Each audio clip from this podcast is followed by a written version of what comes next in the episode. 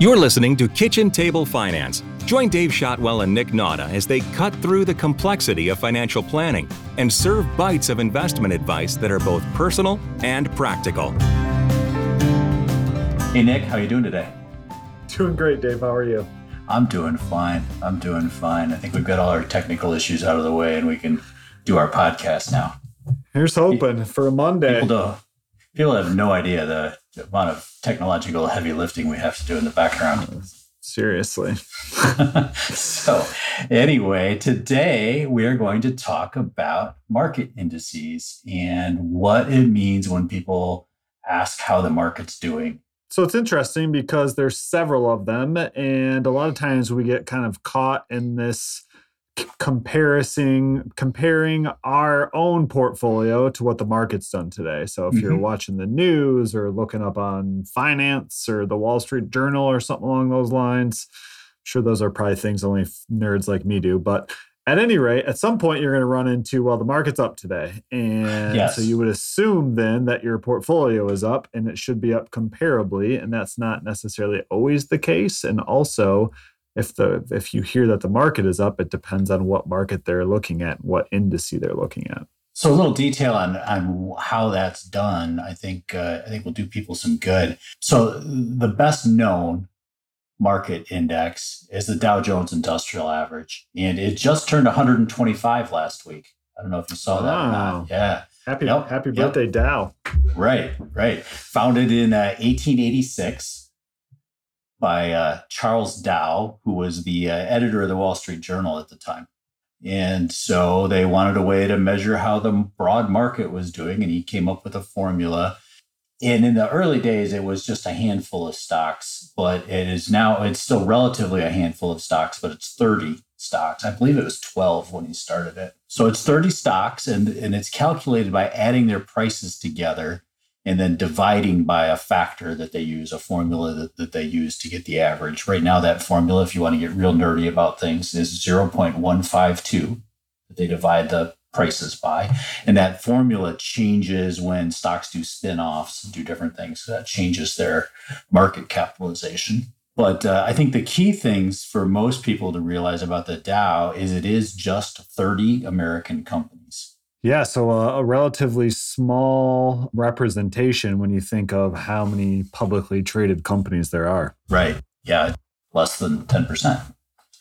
And uh, I remember um, one of the uh, folks I worked with way back in the beginning of my career, people would get all excited about what the Dow had done on a particular day. And he would just say, relax, it's only 30 stocks and you probably don't own any of them.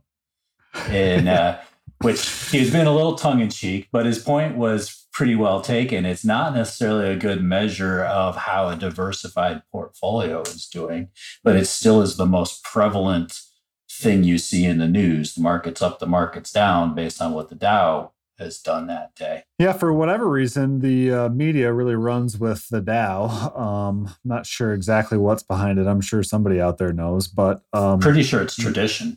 You know, yeah, so, you know, not a good reason, which makes sense. Um, but it is what it is. And so when you hear, you know, the on the local six o'clock news, when they do their 20 second market segment, that's usually what they're quoting is what the Dow has done.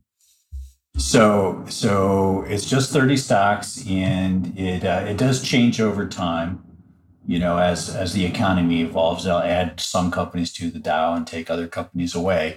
But it tends to be your older, larger, well-established and well-known companies, McDonald's and Walmart and 3M. So overall, probably not a great representation no. of a portfolio, portfolio that you have, unless you happen to own these 30 stocks. It's probably not a good comparison for what your portfolio did in any given day. Mm-hmm. Um, so, so, definitely something to consider when you're watching the news and you hear that the market's up or down. It doesn't necessarily translate to what your portfolio has done. The next best well-known index is the S&P 500, and as the name implies, it is the uh, 500 largest American companies as measured by their market size. And that's put together and monitored by Standard & Poor's thus the S&P 500. So with 500 companies, obviously a much broader measure of the market. Um, we've got a lot more things included, a lot more sections and industries than we do in just 30 stocks, and and probably part of that was to get a better representation of yes. the overall market. Yeah. It's it's what's called a cap weighted index, which means that the bigger a company is, the more influence it has on the price movement of the S&P which is an interesting thing I don't think most people realize. But in that spectrum of 500 companies, like the, the largest 10% of those companies actually account for 90% of the price movement in the S&P 500. So even though it is a broader representation of the market, the ship is still really steered by a handful of very, um, very large companies. And we saw that a lot um, in the last couple of years with what's going on with the FANG stocks, the Facebook, Alphabet, mm-hmm. Google, Netflix, really doing very well and kind of dominating what happened with the S&P 500 last yeah. year. Yeah. So you could you could get in a situation where the top few companies in the S&P 500 are positive and the index is therefore positive, but the vast majority of the stocks in the index could actually be negative. And so again, you know, if you don't own a broad basket of those stocks, you may you may actually miss out if you're you know depending on what part of the Standard Poor's 500 is doing well. So it still isn't a perfect. And well, as you'll see as we talk here, you know, none of these are perfect measures of the market. But right. you know, we use the S&P 500 a lot professionally. It tends to be the index that most money managers most American money managers are compared to. You know, if you're mm-hmm. picking stocks and putting together a mutual fund strategy, usually what you're compared to is how how did your performance compare to the S&P 500? Right, yeah, and that's that, you know, conversation of index funds versus actively managed and you're right, that's the benchmark for a lot of these mutual fund managers is can you beat the S&P 500 and can you beat it consistently? So the third largest by renowned anyway market index is the NASDAQ composite. And it's also the largest of the ones we've talked about so far in terms of the number of stocks involved. And so it is a measure of about about 3,000 stocks that trade on the NASDAQ over the counter exchange. And um, it still is a capitalization weighted index. So bigger companies make, make more of an impact Interestingly enough, about 50% of the companies in the NASDAQ are tech companies.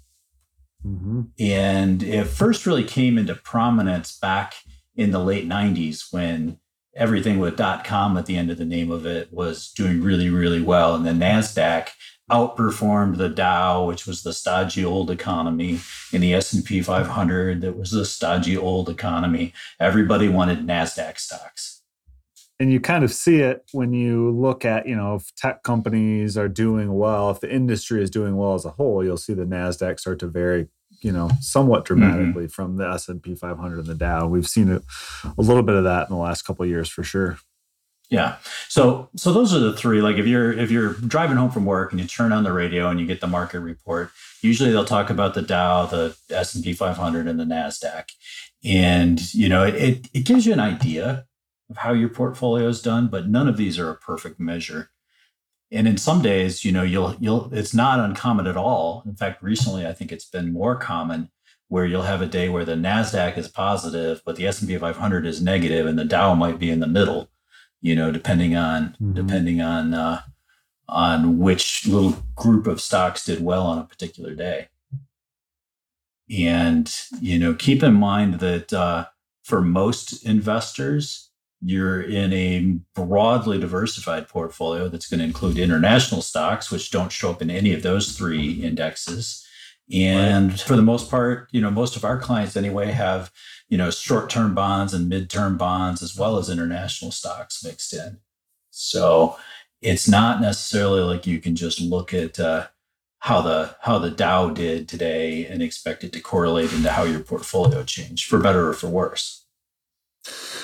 It's definitely one of those where you have to kind of be careful to some degree because you can get really wrapped up in, you know, well, the indexes are up or the market's up, and you know, mm-hmm. what does mm-hmm. that mean for my portfolio? And keep in mind that when you are listening to the news, you're only hearing what happened that day. Yeah. And that's pretty much irrelevant to your portfolio unless you planned on selling the entire thing or a portion of it that day. You know, so for better measures, you know, you can there are indexes for indices for small company stocks and emerging markets, and you can kind of build your own benchmark to fit your portfolio if you want. I don't think it's particularly useful. Personally, I think the uh, public would be better served though if the news focused more on some of the broader indexes like the Russell 3000, which is 3,000 stocks from across small, mid, large, and all sectors, or the Wilshire 5000, which is 5,000 stocks gives you a little bit better broad idea. Yeah, well, and keep in mind that's why, you know, the news sometimes does what it does is because they want to they want you to watch.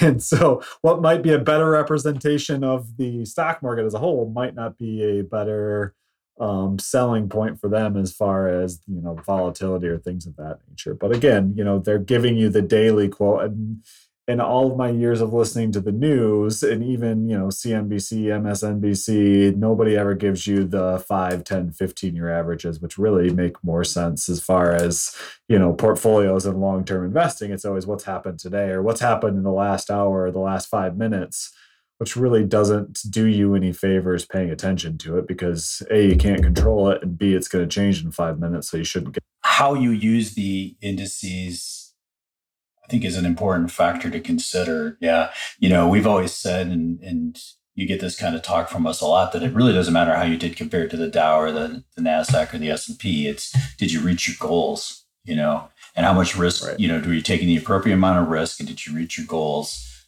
in, uh, you know, uh, everything else will pretty much take care of itself. And, and like we said, we use these as a tool. We kind of keep track of what's going on with the market just from the standpoint of making sure that if we have a bad day on the market, our clients aren't freaking out. And if they are, we can have a conversation with them about it.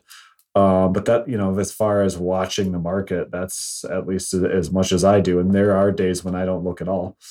Um, So, but well, you know what? I, And what I would tell people too is when we do our investment committee review, we have you know our portfolios, and we try to find an, a group of indexes that closely match the portfolio, so we can have an accurate comparison, not one of these more popular S&P 500 or Nasdaq indexes. We're we're trying to mm-hmm. find a good baseline for measurement because it is kind of important to know where you measure up, but you have to find the right measurement. Yeah. Well, yeah, I think there's a difference between um, a uh, typical, you know, retirement investor obsessing about how the indexes do and our job as investment management uh, advisors using benchmarks to measure how the models that we're recommending are behaving.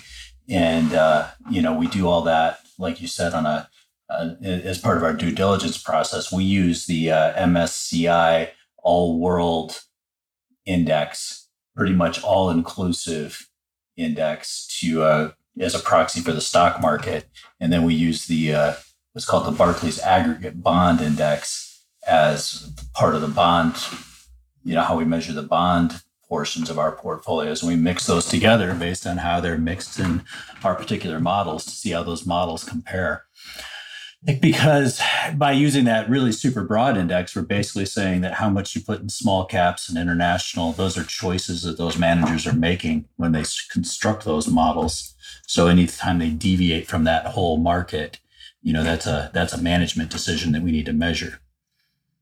Right. Exactly so, and if you're, you know, if you're listening to the podcast and you're doing some of the investing on your own, you would want to know an accurate representation of the choices that you're making versus what the broad markets mm-hmm. are doing.